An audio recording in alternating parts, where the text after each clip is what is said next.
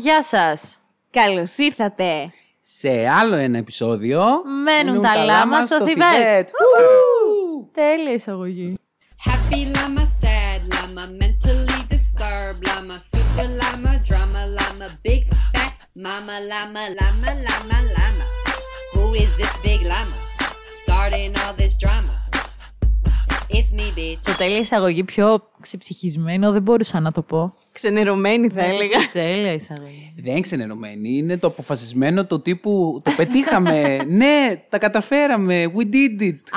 We did it. Είναι που κοιτάς την κάμερα με αποφασιστικό βλέμμα και λες τέλεια εισαγωγή. Αχ, τώρα που λες κάμερα, να σας πω, παιδιά, ένα πολύ αστείο. Σήμερα είχαμε στο εργαστήριο, πώς το λένε, meeting από ίντερνετ και... Επειδή μιλούσα εγώ κατά κύριο λόγο, είχα το λάπτοπ στραμμένο σε μένα και μίλαγα. Τέλος πάντων, δίπλα μου ήταν και η Έλενα, η άλλη συνάδελφος. Και λέει μια καθηγήτρια, ξέρω εγώ, Έλενα, εσύ το έχεις κάνει το τάδε πράγμα, ξέρω εγώ. Και πιάνω εγώ το λάπτοπ και το γυρίζω απότομα προς την Έλενα. Και η Έλενα σε φάση, νιώθω ότι άνοιξε ένα προβολέα και μου τον πέταξες μέσα στη μούρη, σε φάση κάμερα σε μένα, Γιακόπουλος. Μπορεί άλλοι, ξέρω εγώ, να ήταν σε φάση ξύνω τη μύτη μου, κάνω κάτι πάρα πολύ άβολο και είναι ο Γιώργος, δείτε την. Καλά, τώρα παίρνω εγώ το θάρρος, Έλληνα, να μας ακούσει επειδή μας ακούς. Συγχώραμε που σε προδίδω. Με την Έλληνα έχει συμβεί το πάρα πολύ αστείο ότι σε ένα συνέδριο που παρουσιάζαμε επί COVID είχε ανοίξει την κάμερα στο σπίτι της και είχε μια αφίσα πίσω στον τοίχο από ένα μάγκα. Αλλά από αυτά τα μάγκα τα λίγο. Ένα μάγκα και αλήτη. Ναι, από ένα... Άνιμε, ναι, από... τύπου αφήσα. Ναι, από αυτά τα αποκαλυπτικά τύπου δεν είμαι και πολύ σεμνά ντυμένη. Okay. Ωραία είναι αυτά, τι πείραζε, δεν καταλαβαίνω. Το ότι ήταν συνδεδεμένοι καθηγητές και βλέπανε το συνέδριο από το εσωτερικό και το εξωτερικό και να αρχίσει να στέλνει κάτι μηνύματα η καθηγήτριά μας με κεφαλαία που στέλνουν όλοι οι boomers. Ναι. Τι είναι αυτό το πράγμα που έχεις πίσω στον τοίχο σου? Κάλυψε το με κάποιον τρόπο. Μα φυσικά η γνωστή επιστήμον τάδε, η οποία... Εντάξει, οκ, αυτό είναι ένα θέμα. Λοιπόν, όπως έχετε καταλάβει... Αυτό είναι το τελευταίο μας επεισόδιο για το καλοκαίρι. Θα κάνουμε ένα διαλυματάκι να ξεκουραστούμε. Ναι. Χρειάζεται. Ναι. Χρειάζεται και για μας και για εσάς, νομίζω. Ναι, γιατί πρέπει να σας λείψουμε και λίγο, γιατί τώρα τελευταία σας έχουμε κακομάθει. Από εκεί πέρα που βγάζαμε ένα επεισόδιο κάθε 2 εβδομάδες, τώρα βγάζουμε κάθε εβδομάδα και θα πάθετε και... Πώς το λένε, ρε παιδί μου, αυτό που παθαίνεις με τα ναρκωτικά? Όχι, τώρα. Εθισμό. Μετά θέλουμε να πάθετε λίγο στερητικό για να σας λείψουμε περισσότερο. Αυτό έτσι λειτουργεί το στερητικό σύνδρομο. Δίνεις και τώρα το κόβουμε και από Σεπτέμβρη θα είστε λάμα. Και όπως έχετε... Τι θα είναι? Νιώθω λες και έχετε πιει κάτι. Δεν ξέρω γιατί. Ναι, η αλήθεια είναι ότι σήμερα θα είναι λίγο... Επειδή κάναμε το Disney, να πω ότι έκανα Disney Plus. Έκανες? Αλήθεια? Ναι, έκανε ο αδερφός μου και με έβαλε και εμένα. Μπορούμε να μπούμε κι εμείς? Παιδιά, αχ, δεν ξέρω. Live διαπραγμάτευση. Θα τον ρωτήσω. Πόσα θέλεις? Τα ποσοστά, θα σας πω τα ποσοστά και θα γίνει φασούλα. Και για πες. Παιδιά, έχει πάρα πολλά πράγματα. Καταρχάς, εγώ είμαι full. Είδα ήδη την ώρα κοιμωμένη. Ναι, ξύπνησα Κυριακή πρωί, 8 η ώρα, γιατί ξυπνάω νωρίς πλέον. Και ο αδερφός μου κοιμότανε και λέω, θα βάλω παιδικά. Είναι και... μεταγλωτισμένα. Δεν ξέρω αν έχει μεταγλωτισμένα. Εγώ το είδα στα αγγλικά με υπότιτλους. Φαντάζομαι πως έχει. Γιατί κάτι άκουσα ότι σε κάποια περιεχόμενο, τέλος πάντων Disney Plus, δεν έχουν βάλει ακόμα μεταγλωτήσεις και ούτε και υπότιτλους. Μπορεί, αλλά γέλασα πάρα πολύ. Γιατί εγώ είχα χρόνια να το δω. Που τη Μαλέφισεντ στα ελληνικά τη λένε μαγκούφο. Ναι, αφού το σχολιάσαμε, βέβαια. Τι μαγκούφο? Μαγκούφισα. Μαγκούφισα. Μάλλον δεν έχουν κάνει σωστό υπότιτλο. Δεν είναι Μαλέφισεντ. Εσύ το άκουσες στα ελληνικά ή στα αγγλικά? Είχε υπότιτλους. Α, είχε στον υπότιτλο. Οκ, στη μεταγλώτηση που εγώ τουλάχιστον μικρή. Την κλασική. Ναι, τη λέγαν μαγκούφισα. Τώρα τη γράφει μαγκούφισα. Ρε παιδιά, μήπως Μαλέφισεντ τελικά κάτι τέτοιο σημαίνει? Εντάξει, Μαλέφισεντ είναι αυτός ο κακιασμένος, ρε παιδί μου. Απλά η ελληνική λέξη έχει πολύ πλάκα. Το μαγκούφα, ναι. Λοιπόν, ναι, οπότε θέλουμε σήμερα να κάνουμε έτσι λίγο μια χαλαρή συζήτηση, να κάνουμε μια ανασκόπηση, να θυμηθούμε ωραίες στιγμές από φέτος. Να θυμηθείτε μαζί μας ωραίες στιγμές από φέτος. Γενικά το πιστεύετε ότι πέρασε ένας χρόνος? Τώρα ολόκληρος. Ήταν η πρώτη σεζόν που ήταν ολόκληρη, γεμάτη από Σεπτέμβρη μέχρι και τώρα που έχουμε Ιούλιο.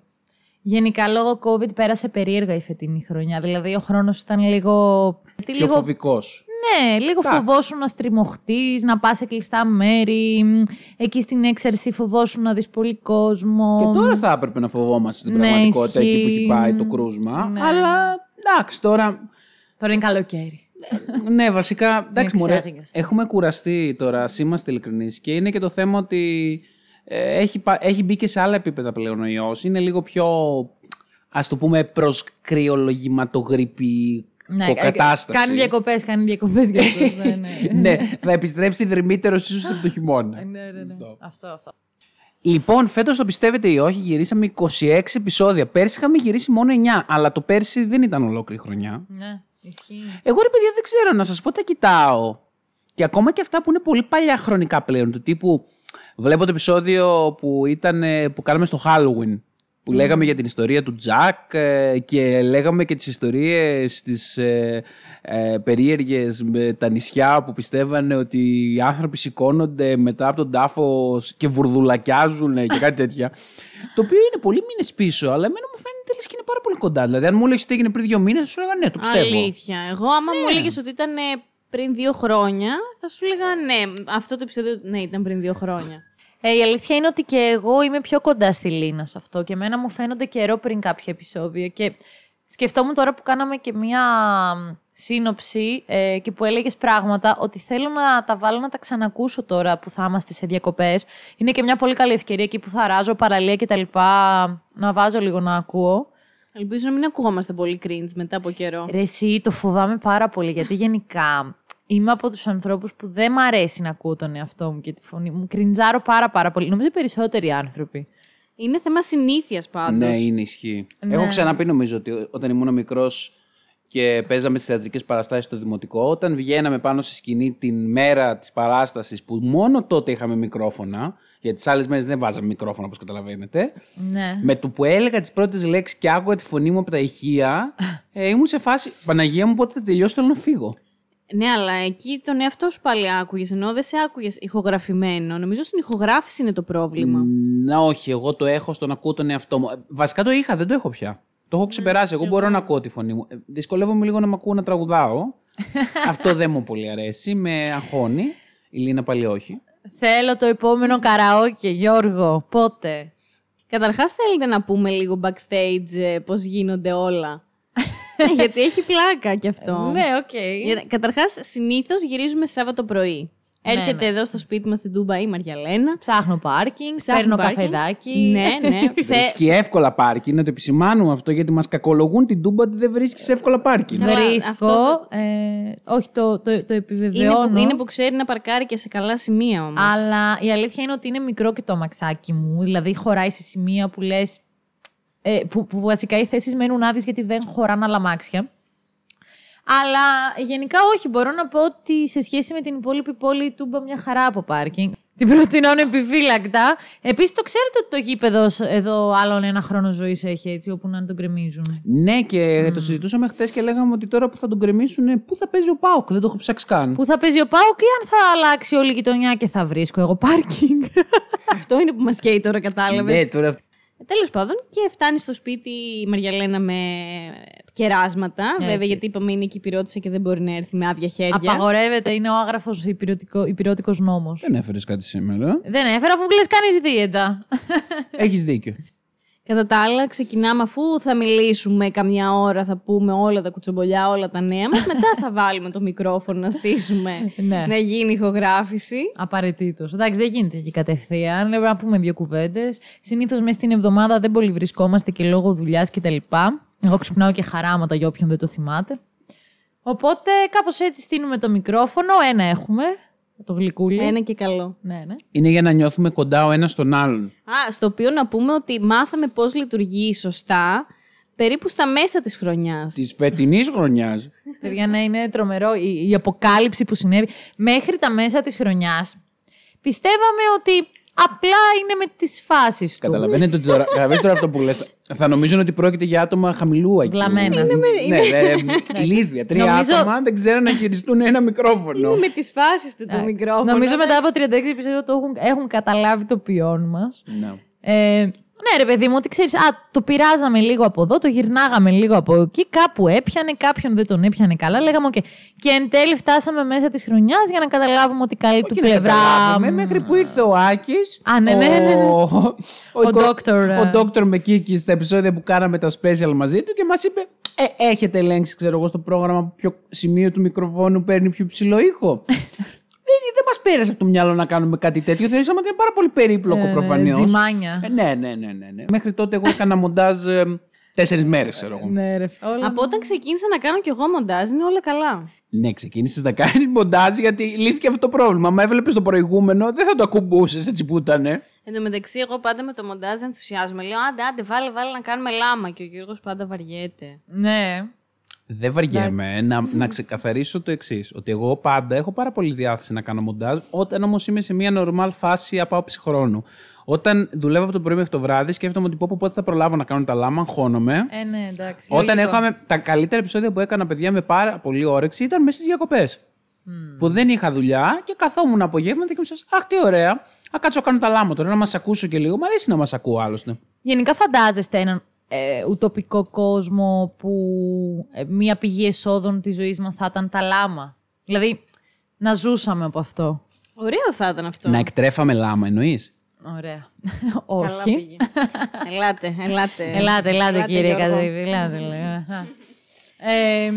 Όχι, εννοούσα από το podcast. Εμένα πολύ θα μου άρεσε. Δεν θα ήταν η ζωή μας πολύ πιο όμορφη. Ξέρεις τι όμως, άμα είχαμε γίνει τόσο διάσημοι, μήπως είχαμε άλλα προβλήματα. Μήπως μας είχε διαφθείρει όλο αυτό εν τέλει. Μπορεί να μαλώναμε. Ναι. Δεν ξέρω, διάφορα να συνέβαιναν. Κάποια στιγμή κάποιος θα ανεξαρτητοποιούταν, θα φτιάχνει δικό του podcast. Κάποιος θα έπαιρνε κάποια πρόταση από ραδιόφωνο ή από τηλεόραση και θα μας άφηνε έτσι στα... Κάποιος θα κυλούσε στα ναρκωτικά. Μπορεί να καταλήγαμε στα δικαστήρια για να διεκδικήσουμε τον τίτλο. Το ποσοστό ο καθένας που του αρμόζει. Και τύπου... θα κάναμε σοβαρές συζητήσεις του τύπου στο επεισόδιο Κολοκύθες και Βουρδούλακες εγώ μιλούσα περισσότερο και τα λοιπά. Θέλεις πιο πολλά ποσοστά γιατί κάνεις και το μοντάζ με τη Λίνα. Καλύτερα να μην γίνουμε διάσημοι εδώ που τα λέμε και βγάζουμε λεφτά από αυτό γιατί άστο καλύτερα. Για πείτε για αγαπημένο επεισόδιο. Μου είναι πάρα πολύ δύσκολο να διαλέξω ένα και η αλήθεια είναι ότι θυμάμαι στιγμές. Είναι όλα τους παιδιά μου. Θυμάμαι, μ' άρεσαν πολύ τα διλήμματα. Μ' άρεσε πολύ ο πανσουπερμαρκετισμός. Το οποίο ήταν από τα πρώτα, λίγο cringe, αλλά πολύ αγαπημένα μου επεισόδια. Ίσως γιατί ήταν από τα πρώτα. Πανσουπερμαρκετισμός, βέβαια, εγώ να πω δεν μου άρεσε. Δεν μου αρέσει το σούπερ μάρκετ. Δεν το μπορώ. Θεώρησε κόσμο όμως αυτό το επεισόδιο. Εγώ είμαι εκτός. Υπάρχει ένα group το οποίο αναδύεται. Αλλά να πω ότι τα διλήμματα μου άρεσαν πάρα πολύ. Και θα τα ξανακάνουμε στο μέλλον με καινούργια διλήμματα να απαντήσουμε. Εμένα μου άρεσαν τα διλήμματα σαν επεισόδιο. Δεν μου άρεσε το γεγονός ότι με αφορμή τα διλήμματα κατέληξα εγώ στο εορταστικό επεισόδιο να ψηφιστώ τίποτα. Δηλαδή ο κακός. Ναι. Πώς το λένε, πώς το είχαν πει. Δόλιος. Όχι δόλιος. Αδίστακτος. Ναι.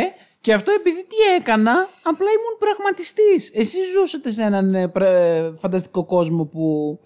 Τους σώζετε όλους, μοιράζετε καρδούλες και φυλάδια και δεν ξέρω εγώ τι φάζει. Φυλάδια, όχι φυλάκια. Τα φυλάδια γιατί θα μοιράζω. Γιατί όταν κάποιος ακούσει μοιράζω κάτι σκέφτεται φυλάδια και πήγε αυθόρμητα. Δεν είχε κάποια άλλη λογική.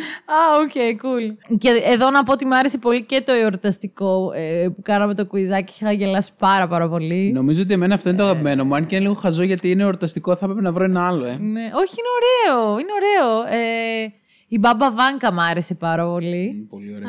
Η Μπάμπα Βάνκα πολύ καλή. Με τι πήγαινε μαζί με κάτι άλλο, με άλλες συζητήσεις. Ναι, η Μπάμπα Βάγκα ήταν μαζί με τις μεθυσμένες μας ιστορίες. Ωραίο αυτό το επεισόδιο, πολύ ωραίο. Ναι. Ήταν τότε που εισήχθηκε το Ελάτε. Ναι, ήταν πολύ ωραίο επεισόδιο αυτό, όντως. Είχε πολύ γέλιο, ναι. Πάντα οι μεθυσμένες ιστορίες. Ναι. Πρέπει τώρα να μεθύσουμε, ώστε να έχουμε καινούργιες ιστορίες, να ξανακάνουμε κάποια στιγμή επεισόδιο του χρόνου, γιατί τώρα ξεμείναμε. Αχ, παιδιά, εγώ δεν μεθάω πια. Έχω τον άλλον μεθυσμένες ιστορίες πλέον. Είναι η ηλικία που το μεθύσι πάει κατευθείαν στο τέλος. Δηλαδή, και όταν λέω το τέλος, δεν εννοώ το τέλος στο hangover, εννοώ το τέλος νύχτα. Έχω φτάσει σε αυτή τη φάση πάλι που ήμουν όταν ήμουν σχολείο που δεν μεθούσα ποτέ σε αυτό το σημείο. Ναι. Απλά πίνω. αρχίζω και φτιάχνω κεφαλάκι, χαίρομαι, περνάω ωραία και ξαφνικά κλείνει ένας διακόπτης και νιστάζεις. Και κλείνω τα μάτια μου, ναι, και λέω τώρα θέλω να φύγω. Νίσταξα. Τέλος. Δεν έχω κάνει το κουράγιο να πιω κι άλλο για να μεθύσω. Ίσως δεν βρίσκομαι απλά σε μια. Π.χ. χτες είχα πάει σε μια συναυλία στην οποία πέρασε υπέροχα. Στην οποία, παιδιά, αλήθεια, είχα όρεξη, δεν είχα λεφτά, να πιω όλες τις μπύρες, ρε παιδί μου, του μαγαζιού. Αλλά έβλεπα τους άλλους. Χτες έπαθα μια τέτοια κρίση ηλικίας, παιδιά, στη συναυλία. Έβλεπα τους άλλους, κάτι 25άριδες, 20άριδες, 15χρονα, γιατί είχε όλο αυτό το εύρος ηλικίας χτες. Πίνανε τα 15χρονα μπύρα, έσχος. Δεν ξέρω αν πίναν μπύρα. Δεν θα ήθελα να σχολιάσω για την μπύρα, αλλά μπορώ να είμαι σχεδόν σίγουρος ότι την πίνανε. Ήτανε μέσα στον τρελό ενθουσιασμό.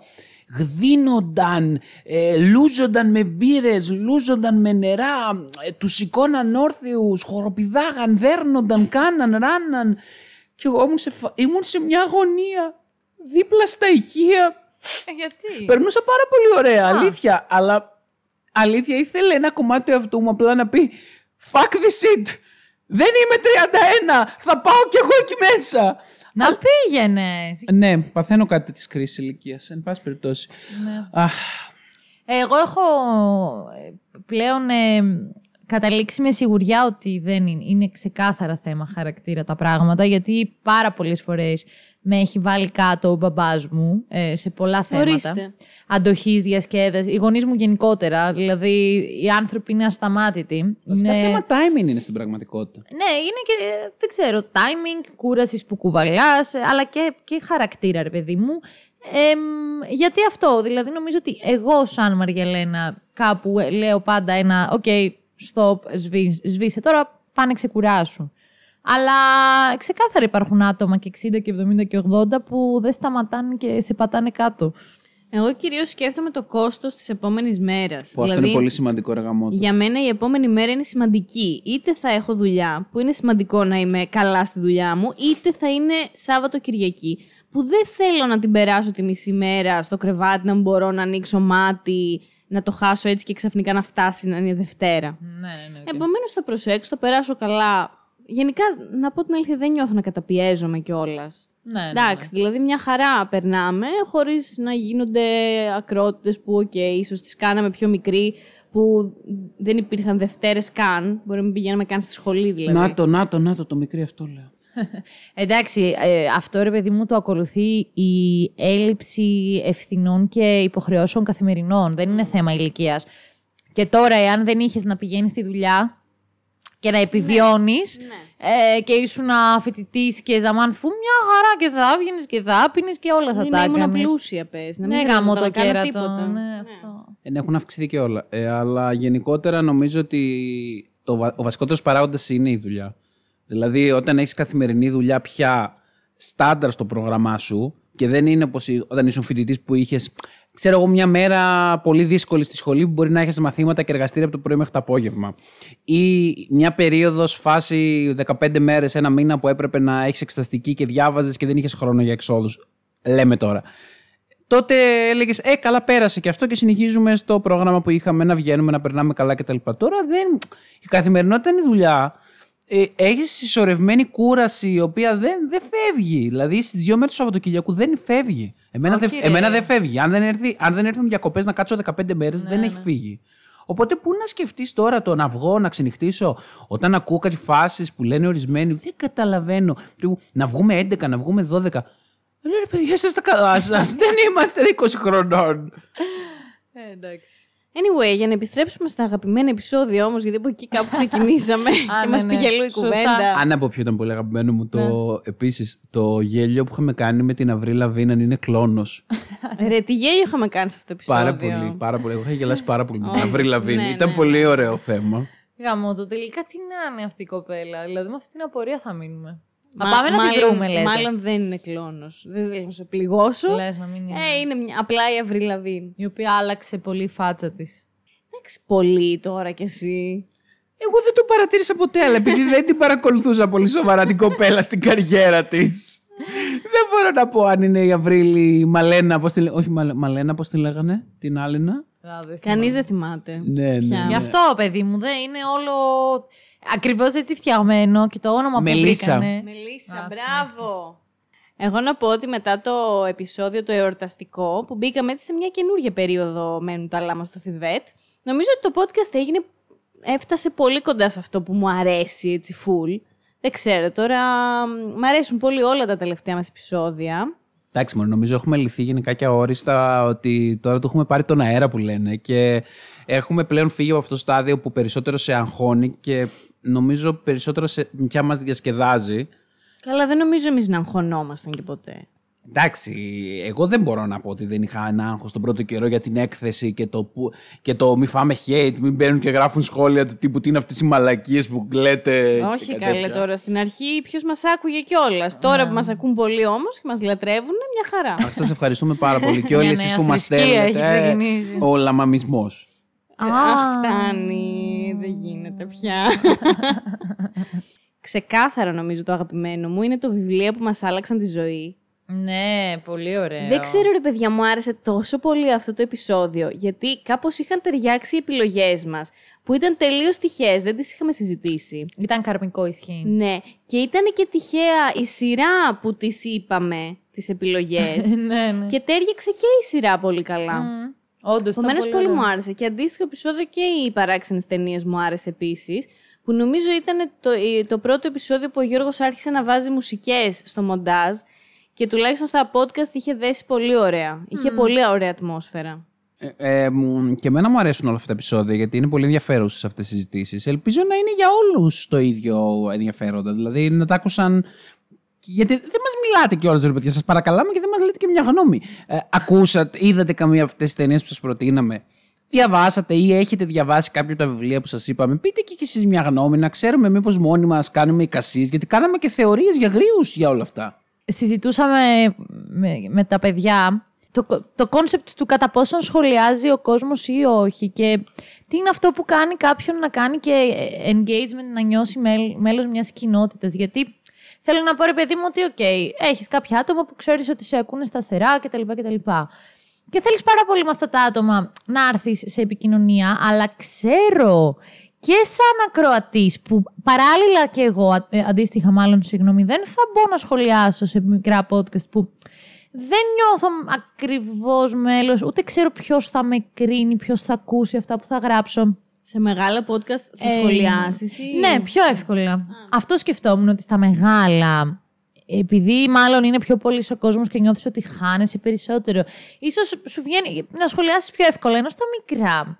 Δεν ξέρω, ίσως το φοβάσαι λίγο. Πάντως κρίνοντας και από εμάς και κρίνοντας και από τα υπόλοιπα παιδιά, τους podcasters με τους οποίους έχουμε επαφή, τους οποίους τους ευχαριστούμε και εκείνους που έχουμε αυτή την αλληλεπίδραση και είναι πολύ όμορφο, το έχω ξαναπεί. Νομίζω ότι όλοι χαιρόμαστε πάρα πολύ όταν γίνονται σχόλια, είτε μεταξύ μας, είτε από άλλους ακροατές. Τι θέλουμε αυτή την αλληλεπίδραση, για να καταλαβαίνουμε αν όλο αυτό έχει μια καλή απήχηση. Γιατί εμείς είμαστε πίσω από ένα μικρόφωνο, τα λέμε. Βλέπουμε κάποια νούμερα φυσικά, δεν είμαστε τελείως στη στραβωμάρα. Βέβαια, ναι. Για πες για τα νούμερα, για το αγαπημένο επεισόδιο του κοινού. Ναι, το αγαπημένο επεισόδιο του κοινού, εγώ θεωρώ ξεκάθαρα ότι είναι ο Harry Potter, παρόλο που σε νούμερα είναι πιο ψηλά το πρώτο μας επεισόδιο. Αλλά αυτό είναι κλασικό για όλα τα podcast. Το έχουν πει και άλλα δηλαδή podcast, το πρώτο τους επεισόδιο είναι το καλύτερο. Γιατί, όλοι ξεκινάνε από το πρώτο επεισόδιο. Σε εμάς, ίσως δεν πρέπει να ξεκινήσετε από το πρώτο επεισόδιο. Δεν ξέρουμε ακριβώς τι θέλουμε να κάνουμε σε αυτόν τον κόσμο. Δεν το έχω ξανακούσει το πρώτο. Είναι χαριτωμένο. Έχω ξαναπεί ότι δεν θα το κάνω cancel, αλλά είναι λίγο awkward. Cancel δεν κάνουμε. Ναι, αλλά ο Harry Potter που είναι και πρόσφατο σχετικά κιόλας, έχει πάρα πολλές ακροάσεις. Το Harry Potter βγήκε τα Χριστούγεννα. Ναι, και αυτή τη στιγμή είναι οριακά πρώτο. Δηλαδή δεν έχει περάσει για ελάχιστα το πρώτο μας επεισόδιο. Θεωρώ ότι θα το περάσει. Και επίσης ένα επεισόδιο που πάει εξίσου πάρα πολύ καλά είναι αυτό που λέγαμε για τους δολοφόνους, όχι το πρόσφατο της υβριστοφιλίας, το περσινό που λέγαμε και για τα Θιβετιανά τάγκα. Μην ξεχάσετε τα Θιβετιανά τάγκα. Ακόμα περιμένουμε το τάγκα της Μαριαλένας. Τα οποία θυμάστε τι είναι τα Θιβετιανά τάγκα. Εγώ θυμάμαι. Είναι Μαριαλένα, κάτι. Είδος ζωγραφική. Ναι, τοιχογραφίες. Όχι. Είναι μεταξωτά τάγκα. Α, είναι μεταξωτά. Είναι κάτι σαν ζωγραφιές πάνω σε μεταξωτά υφάσματα που κάνανε οι Θιβετιανοί μοναχοί. Τέλος πάντων. Και αυτό εξίσου είναι αρκετά ψηλά. Και τώρα έχει αρχίσει και ανεβαίνει αρκετά. Και εντάξει, δεν πέφτω από τα σύννεφα. Το επεισόδιο για το Stranger Things που κάναμε πρόσφατα. Γιατί εντάξει, έχει γίνει χαμός με το Stranger Things και δικαίως. Παιδιά, ντροπή σε όποιον δεν το έχει δει ακόμα. Ντροπή σε όποιον έχει κάνει μέτρια σχόλια. Γιατί έχω δει και από δάφτα στο ίντερνετ και απορώ. Μαριαλένα μου. Μαριαλένα, το έχει κάνει. Όχι, δεν το έχει κάνει Μαριαλένα. Όχι. Ήταν σαν μπιχτή. Ξεκάθαρα. Όχι, ήταν το εκνευρισμένο του τύπου μιλάμε εμείς. Ναι, κατάλαβα, το πιάσα τώρα. Μαριαλένα μου, είμαι πάρα πολύ εκνευρισμένος. Αυτό. Λοιπόν, παρεπτόντως πάρα πολύ ωραίο ήταν και το επεισόδιο που λέγαμε για αγαπημένους ήρωες και λέγαμε και για την Ντένι Μαρκορά. Αχ, ναι, και ωραία. Είναι και ωραίο τώρα έτσι συνειρμικά, επειδή πρόσφατα πέθανε και την Ντίνα Κόνστα. Ναι, το χειρότερο μας, κατά την άποψή σας, έτσι να το κάνουμε λίγο πιο πικάντικο. Μάλλον είναι το πρώτο. Ή θέλουμε να πούμε για τη φετινή χρονιά. Φετινή χρονιά. Εγώ νομίζω ότι ήταν όλα τέλεια. Και εγώ αυτό νομίζω. Ήταν όλα αντικειμενικά, εντάξει. Δηλαδή, αν κρίνω έτσι. Ναι, το καθένα είναι μοναδικό με τον τρόπο του. Δεν μπορώ να βρω κάποιο που να σου πω ότι. Δεν μου άρεσε. Εντάξει, γενικά νομίζω ότι όλα είχαν πολύ ενδιαφέρον. Να σας πω την αλήθεια, εγώ νομίζω αυτό που κάναμε με τα κουτσομπολιά των διασύμων ίσως μου άρεσε λιγότερο σαν θεματολογία. Αυτό που λέγαμε για την Αβρίλ Λαβίν. Εμένα μου άρεσε πολύ αυτό. Η Αβρίλ Λαβίν ήταν με... Εντάξει, δεν ξέρω. Δεν το έχουμε πολύ να συζητάμε τέτοια πράγματα και στην παρέα γενικά. Ίσως γι' αυτό μου φάνηκε λίγο ξένο με εμάς. Ναι, οκ, από αυτή την άποψη ίσως. Αλλά παρόλα αυτά και πάλι ήταν φαν επεισόδιο. Δηλαδή, πολύ φαν ήταν, πολύ γέλασα. Γενικά, μωρέ, επειδή όλα είναι θέματα που μας αρέσουν και μας ενδιαφέρουν, νομίζω ότι εμείς δεν θα βρούμε κάποιο που να μην μας αρέσει. Γιατί ίσως κάποιος άλλος που μας ακούει να είναι κάποιο θέμα του λιγότερο αγαπημένο. Αυτό είναι λογικό. Καλά, αυτό ισχύει, ναι. Τώρα εντάξει, κάποιος που ας πούμε δεν διαβάζει βιβλία, ίσως δεν ακούσει το βιβλίο. Ή δεν του αρέσει ο Harry Potter. Ακριβώς. Ναι, εγώ για τον ίδιο λόγο θα έλεγα ίσως και το επεισόδιο που λέγαμε για το PlayStation 4. Έλπες και εσύ, Μαριαλένα, τότε. Ίσως είναι λίγο αδύναμο επεισόδιο από αυτής της απόψεως κιόλας. Και γιατί είναι και λίγο ειδικού περιεχομένου. Δεν ξέρω. Παιδιά, εντάξει, διαβάσατε, είδατε το αστείο με τον Kojima. Βέβαια, εννοείται καλέ. Για όσους δεν ξέρουν, για να καταλάβετε τι λέμε. Πριν λίγες μέρες στο Σουάν δολοφονήθηκε ένας πρώην πρωθυπουργός στην Ιαπωνία. Και οι ειδήσεις του Αντένα, παρόλο που έχει ανατροπή αυτό το ζήτημα, θα μας το πει η Λίνα, έδειξαν τον διάσημο δημιουργό παιχνιδιών Hideo Kojima που έχει φτιάξει το Metal Gear Solid, που έχει φτιάξει το Death Stranding. Γενικά είναι πάρα πολύ γνωστός. Φαντάζομαι ότι όλοι οι gamers τον ξέρουν. Είναι πολύ γνωστός και είναι πολύ ιδιαίτερη η μορφή ανθρώπου. Ναι, δεν είναι δηλαδή μια μορφή που τον βλέπεις και λες ότι ξέρω εγώ, είναι ένας τυχαίος Ασιάτης. Δίνει και συνεντεύξεις και είναι ιδιαίτερος άνθρωπος. Είναι πολύ γνωστή τέλος πάντων η φιγούρα του. Και αυτόν τον άνθρωπο λοιπόν τον δείξαν σε κάποιες φωτογραφίες στο δελτίο ειδήσεων του Αντένα ως ο δολοφόνος του πρώην πρωθυπουργού. Why? Ήταν ένα τραγικό λάθος. Εγώ θα ήθελα να μάθω αν ο Kojima προχώρησε σε δηλώσεις. Θα μας τα πει η Λίνα τώρα αυτά. Εγώ έμαθα ότι όλα αυτά ξεκίνησαν από τη Γαλλία, από έναν τύπο λίγο ακροδεξιό. Δεν ξέρω, στο Twitter νομίζω ότι δημοσίευσε όντως τις φωτογραφίες του Kojima. Μάλιστα σε μία από αυτές τις φωτογραφίες ο Kojima έχει από πάνω του μια φύσα του Τσε Γκεβάρα, μια φωτογραφία. Ναι. Τις δημοσίευσες στο Twitter αυτός ο άνθρωπος και για κάποιο λόγο οι δημοσιογράφοι δεν κάνανε επαρκή έρευνα, όχι μόνο στην Ελλάδα, αλλά και σε άλλα... Μάλλον γιατί αφορά την Ιαπωνία, δεν τους ένοιαζε και πολύ. Σου λέει Άπωνος, τώρα είναι αυτό που λέγαμε και εμείς, όλοι μοιάζουν μεταξύ τους. Πέθανε πρώην πρωθυπουργός, δηλαδή πόσο... ασόβαρη έρευνα κάνεις για ένα τέτοιο σοβαρό θέμα. Μάλλον κάναν μια πολύ υποτυπώδη έρευνα και κατέληξε ο Kojima στα δελτία ειδήσεων και σε άλλες χώρες της Ευρώπης. Πραγματικά ξέρεις τι είναι να κάθεσαι και εκεί που κάθεσαι και κάνεις τη δουλειά σου ήρεμος. Να σου στέλνει κάποιος ένα μήνυμα από ένα δελτίο ειδήσεων στην άλλη άκρη της γης που σε δείχνει δολοφόνο. Θα κάνει μηνύσεις. Έρεκα τι μηνύσεις που θα πέσουν. Να κάνει. Εντάξει, πρέπει να κάνει. Περιπτώνως τώρα τρώμε. Το λέω. Γιατί μια φίλη μας είπε ότι όταν μασουλάτε να ξέρετε ακούγεται. Ναι, λοιπόν, μασουλάμε. Δεν μας νοιάζει. Αλλιώς ακουγόμαστε. Φαίνεται. Και ναι, αυτό το αστείο με τον Kojima. Σε αυτό το επεισόδιο λέγαμε και για το Death Stranding που είναι του Kojima. Εμένα πάντως μ' άρεσε αυτό το επεισόδιο. Ίσως το προηγούμενο που κάναμε χωρίς τη Μαριαλένα δεν μου άρεσε, γιατί ήταν λίγο κουλό. Λέγαμε για το σεξ σου, αυτόν τον θόρυβο που κυκλοφορούσε. Ναι. Ναι, λοιπόν, αυτό είναι το επεισόδιο με τον ήχο του σεξ σου. Δεν είχαμε και πολλές πληροφορίες ίσως για το σεξ σου. Σε παρακαλώ, που είχα φέρει αυτή κομμάρτυρα που μας έστειλε δήλωση στην εκπομπή. Από τον Αντένα καλύτερη έρευνα. Από τον Αντένα καλύτερη έρευνα έκανα εγώ. Όχι, ισχύει αυτό. Και εγώ να πω ότι πρόσφατα έκανα και επιτόπια έρευνα, γιατί συνάδελφος με πέρασε από αυτό το σημείο και μου είπε: εδώ ακουγόταν ο ήχος. Τελικά μάθαμε τι ήταν ο ήχος. Ναι, καλά, ναι. Πρόβλημα της ΕΙΑΘ ήταν που αρνιόταν έτσι στην αρχή ότι έχει πρόβλημα. Τέλος πάντων, ναι, σε αυτό το επεισόδιο απλά, όχι ότι δεν μου άρεσαν όλα τα θέματα, απλά δεν μου άρεσε που τα μπλέξαμε όλα αυτά τα θέματα. Αυτό. Ήταν λίγο ίσως περίεργο να τα μπλέξεις αυτά τα δύο.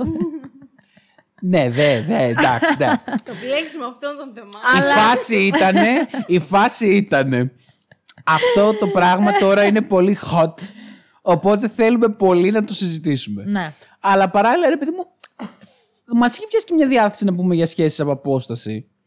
Οπότε τα μπλέξαμε. Λίγο μπλέξαμε τα πουτια μας. Εντάξει, θα μπορούσαμε και με τη Μαριαλένα μαζί να έχουμε κάνει ολόκληρο επεισόδιο για σχέσεις από απόσταση. Αλλά ίσως άλλη φορά. Μα ναι, δεν σημαίνει ότι δεν το κάνουμε. Ναι, μωρέ, εντάξει. Τι σχέδια έχετε για το μέλλον αυτού του podcast? Γιατί? Όχι γενικά για τη ζωή σας, μην αρχίσετε να μιλάτε. Ήμουν σε βάση. Δεν ξέρω. Κοίταξε, ένας στόχος για μένα είναι να κάνω λιγότερα αφού στα κόβουμε στο μοντάζ, για να μην σας ταλαιπωρώ. Όλοι κάνουμε πολλά και κάνουμε και το αυτό το τσου δεν πρέπει να το κόψουμε τώρα στο μοντάζ. Ναι, αυτό όχι, μην το κόψεις. Και θα ήθελα να δω πόσο θα μπορούμε να βρίσκουμε θέματα. Ναι, είπαμε, έχεις και αυτό το άγχος με τα θέματα. Ναι, αφού θέματα υπάρχουν άπειρα. Ρε παιδί μου, άκουγα τον ένα γνωστό. Μπορώ να λέω ονόματα Έλληνων podcasters και κομικών. Ναι. Εντάξει, δεν νομίζω ο Βαγιάτας να με μηνύσει. Είναι καλό παιδί. Καλά. Εξάλλου είμαι και μεγάλη φαν σου, Βαγιάτα, οπότε μην με μηνύσεις. Εντάξει, ότι μας ακούει ο Βαγιάτας. Ο Βαγιάτας έχει βάλει το Μένουν τα Λάμα στο Θιβέτ. Και είναι στην άλλη άκρη ο Βαγιάτας, σε βάζει. Αχ, πάλι αυτό το παλιοκόριτσο. Λοιπόν, και άκουγα που έλεγε, ρε παιδί μου, τι ήθελα να πω. Για τα θέματα. Να ξέρεις, υπάρχει ένα πολύ ωραίο τεστ. Υπάρχει ένα πολύ ωραίο τεστ με το οποίο μπορούμε να καταλάβουμε σε τι επίπεδο είναι η άνοιά σου. Θέλω πάρα πολύ να το κάνω, γιατί θεωρώ ότι έχω ήδη αρκετά υψηλά επίπεδα άνοιας. Παιδιά! Sorry που πάω από το ένα στα άλλο, αλλά είναι χαλαρό επεισόδιο και θα αφήσω. I will release the beast. Ξέρετε ότι ο Brad Pitt είναι άρρωστος. Ναι, το μάθαμε. Στεναχωρήθηκα πάρα πολύ. Και εγώ πάρα πολύ. Βασικά μου φάνηκε απίστευτα τραγικό. Αυτό εγώ δεν κατάλαβα. Είναι αναστρέψιμο. Λοιπόν, είναι τελειωτικό. Ναι, είναι άνοια τύπου. Άρα δεν είναι αναστρέψιμο. Είναι συγκεκριμένη μορφή, όπου απλά ξεχνάς πρόσωπα μόνο. Πρόσωπο, αγνωσία, δηλαδή, κάπως έτσι. Μπορεί να σου μιλάω, να θυμάσαι ότι μαζί. Να μην ξέρεις ποια είμαι, αλλά να σου πω, Γιώργο, είμαι το παιδί σου. Σκεφτόμουν τα παιδιά του. Ακούστηκε σκηνή από τη λάμψη. Σκεφτόμουν ότι ο Brad Pitt δεν θα θυμάται τα παιδιά του, ρε παιδιά, ο Έρμος. Και δεν είναι πάρα πολύ μεγάλος. Όσοι άνθρωποι το έχουν αυτό. Και θα σου λέω, ας πούμε, είμαι το παιδί σου. Εσύ δεν θα μπορείς να με αναγνωρίσεις, αλλά θα θυμάσαι ό,τι έχουμε περάσει μαζί. Αλλά δεν μπορείς να θυμηθείς τη φάτσα μου. Είναι πάρα πολύ τρομακτικό, ρε παιδιά, αυτό το πράγμα. Μου φαίνεται εξαιρετικά περίεργο. Πάρα πολύ περίεργο. Πάρα πολύ. Ναι, ο καημένος. Είναι σαν υποκατηγορία άνοιας. Δηλαδή, πώς είναι οι άνθρωποι οι οποίοι έχουν πιο σοβαρή άνοια, που ξεχνάνε και τα πρόσωπα, ξεχνάνε και τι έχουν κάνει με τα πρόσωπα κτλ. Όχι, εντάξει. Υπάρχουν κάποιοι, περισσότεροι μάλλον, οι οποίοι άμα καταλάβουν ποιος είσαι, μετά θυμούνται και τι έχουν κάνει μαζί σου στο παρελθόν. Ναι. Αλλά τώρα αυτό το να θυμάσαι τα πάντα που έχεις κάνει, αλλά να μην είσαι σίγουρος. Αυτός που έχεις μπροστά σου ποιος είναι ακριβώς.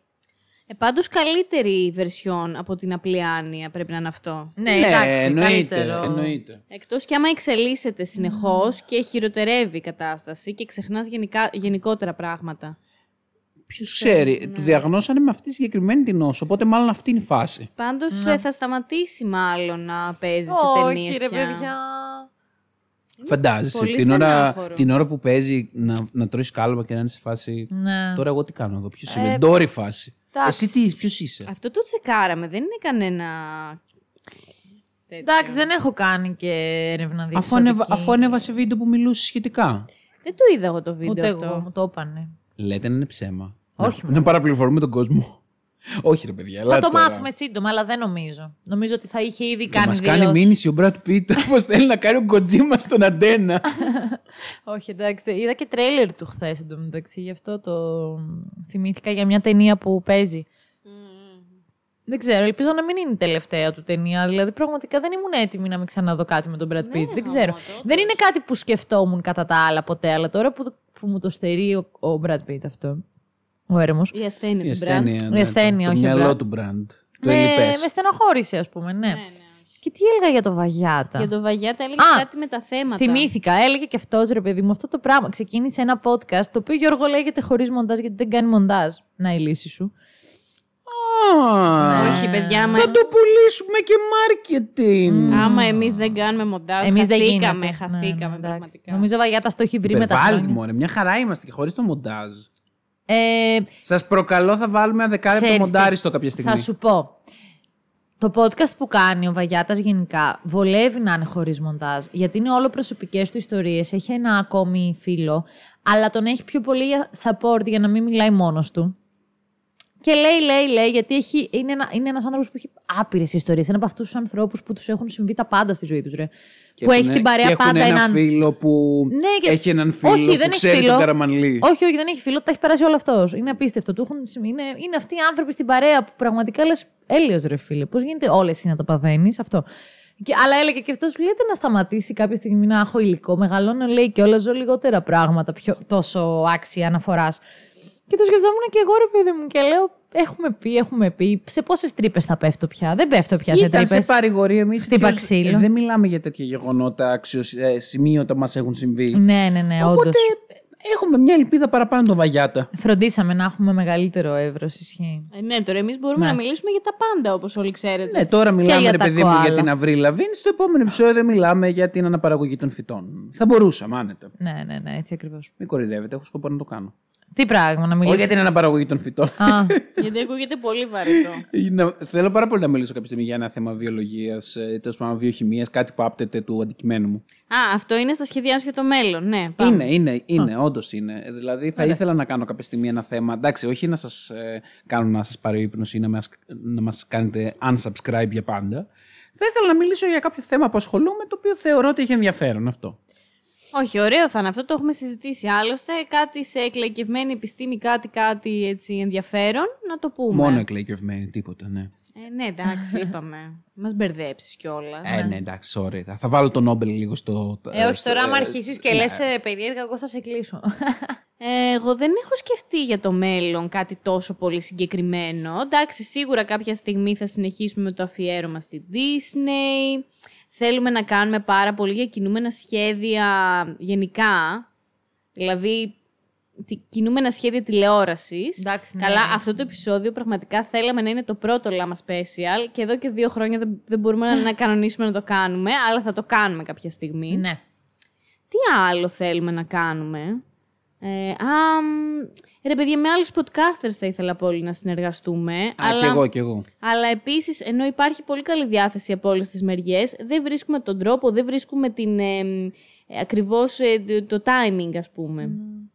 Ναι, εγώ θα ήθελα πολύ την επόμενη χρονιά να καταφέρουμε να έχουμε πιο πολύ διάδραση. Δεν ξέρω αν μπορεί να γίνει, κατά πόσο είναι εφικτό, πόσο άνετα θα νιώθετε κι εσείς. Αλλά θα μου άρεσε πάρα πολύ και να ακούω τις απόψεις σας και να μας δίνετε ιδέες για πράγματα που θα θέλατε να συζητήσουμε ή να μάθετε τη γνώμη μας. Οτιδήποτε βασικά, γιατί δεν είναι και κάτι στημένο αυστηρά αυτό που κάνουμε. Είμαστε χαλαροί φίλοι που πίνουμε τον καφέ μας και λέμε για πράγματα που μας ενδιαφέρουν. Και από τα βασικά πράγματα που μας ενδιαφέρουν είναι να μεγαλώσει η παρέα μας και να μαθαίνουμε συνεχώς κι εμείς νέα πράγματα από ανθρώπους. Είναι πάρα πολύ σημαντικό αυτό. Όταν τους βάζεις στο Instagram να πατήσουν κουμπάκια πάντως. Τα κουμπιά τα πατάμε όλοι. Το κάνουν πολύ πετυχημένα.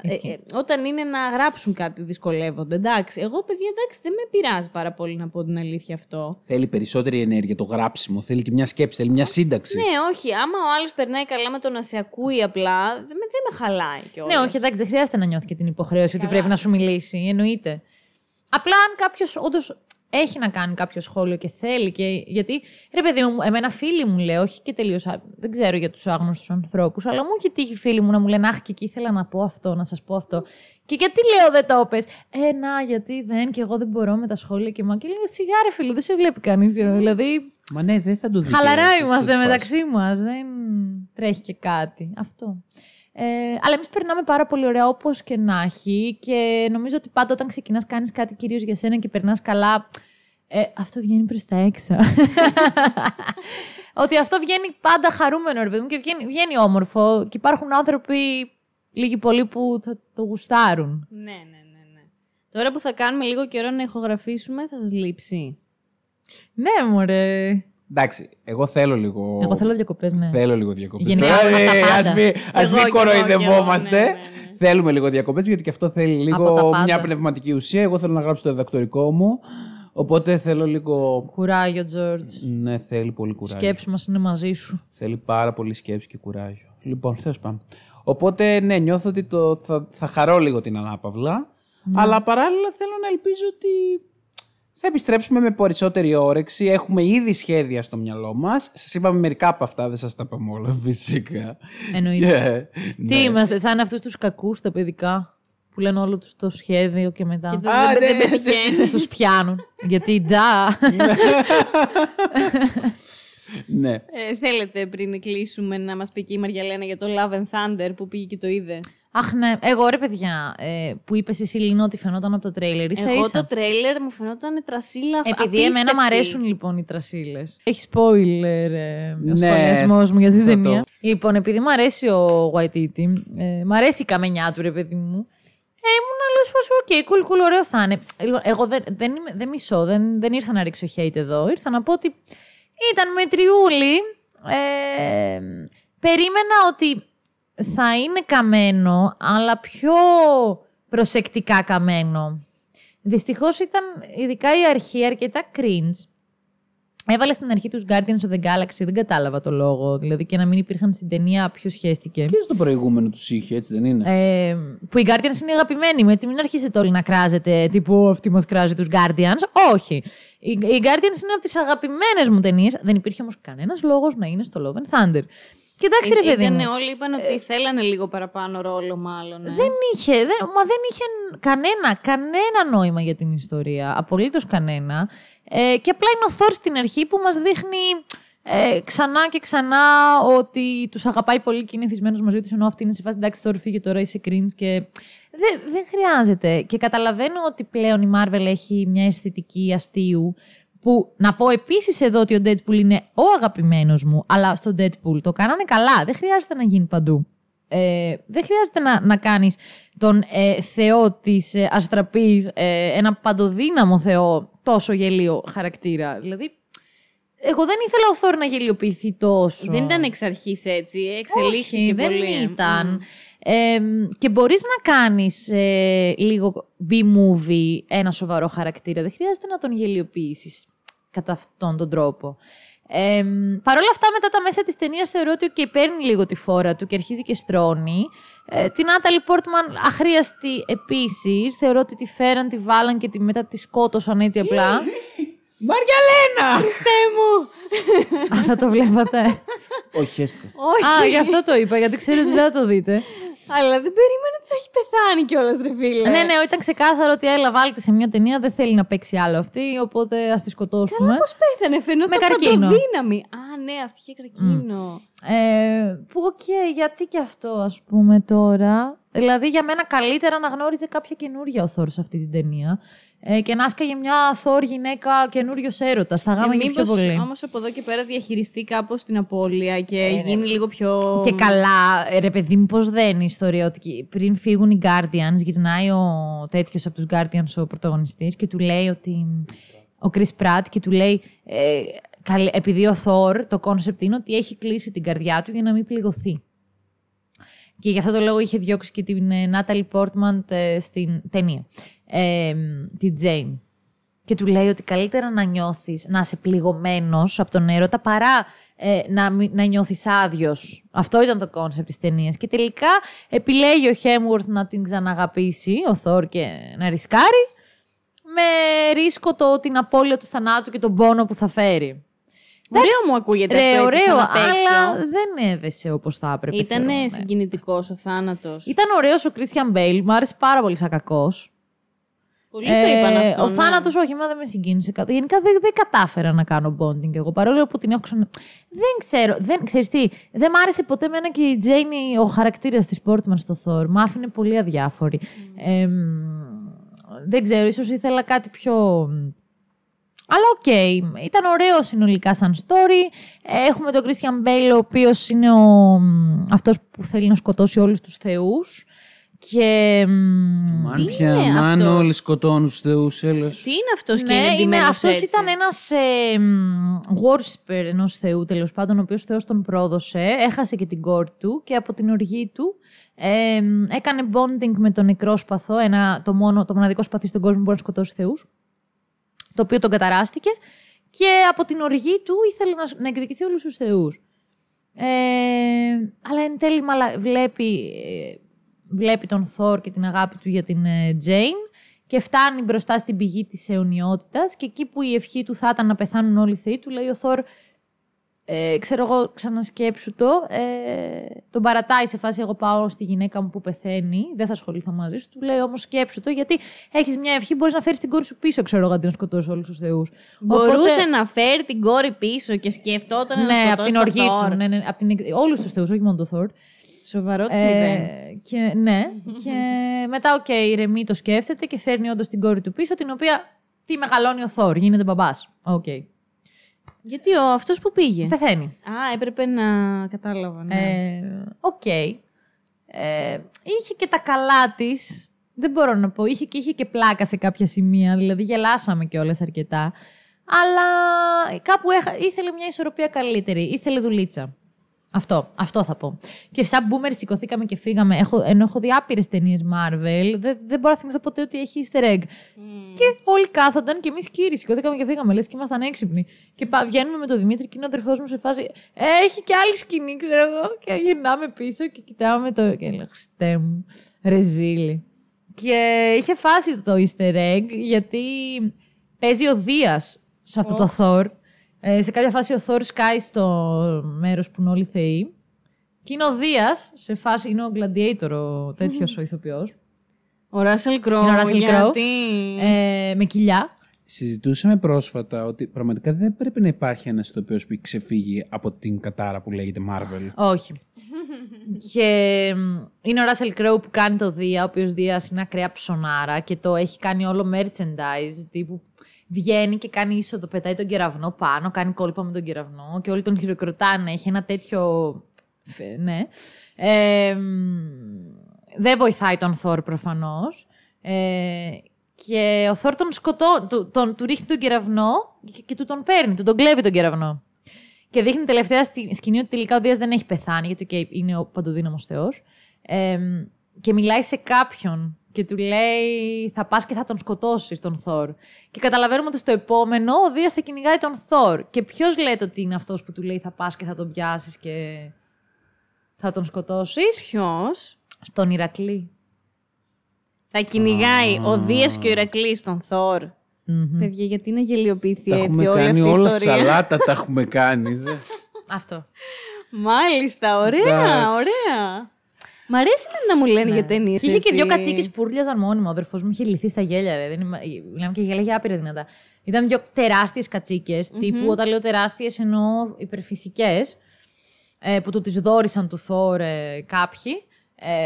Τις είχε δέσει σε ένα κάρο και οι οποίες μόνιμα ούρλιαζαν και κάναν κάπως. Η αλήθεια είναι ότι άκουγα λίγο από πολλάρους σήμερα, δεν το άκουσα όλο το επεισόδιο. Αλλά το τουράμπαρ είναι οι αγαπημένες του οι κατσίκες. Ναι, και ο αδερφός μου είχε λιώσει και τις έκανε μετά σε όλη τη διαδρομή για το σπίτι. Ναι. Λοιπόν, οκ. Δυστυχώς θέλοντας και όχι, και παρόλο που ξέρετε ότι έχω πρόβλημα με τα τελειώματα πραγμάτων που σχετίζονται με την τέχνη, ήρθε η ώρα. Περίεργη πρόταση. Γιατί σου λέει νομίζουν για το σεξ. Ναι, ναι, ναι. Ήρθε η ώρα. Πολύ περίεργη πρόταση. Ήρθε η ώρα να σας αποχαιρετήσουμε για αυτό το καλοκαίρι. Να περάσετε τέλεια, πανέμορφα, να ξεκουραστείτε, να βιάσετε, να γεμίσετε μπαταρίες. Βασικά, μην αδειάσετε μπαταρίες. Αδειάστε κιόλας. Αδειάστε παραλίες, γεμίστε παραλίες. Ναι, ναι, ναι. Όχι σκουπίδια σε θάλασσες και ακτές και όχι φασίστες κατά προτίμηση. Λοιπόν, να περάσετε τέλεια. Ναι, καλές βουτιές.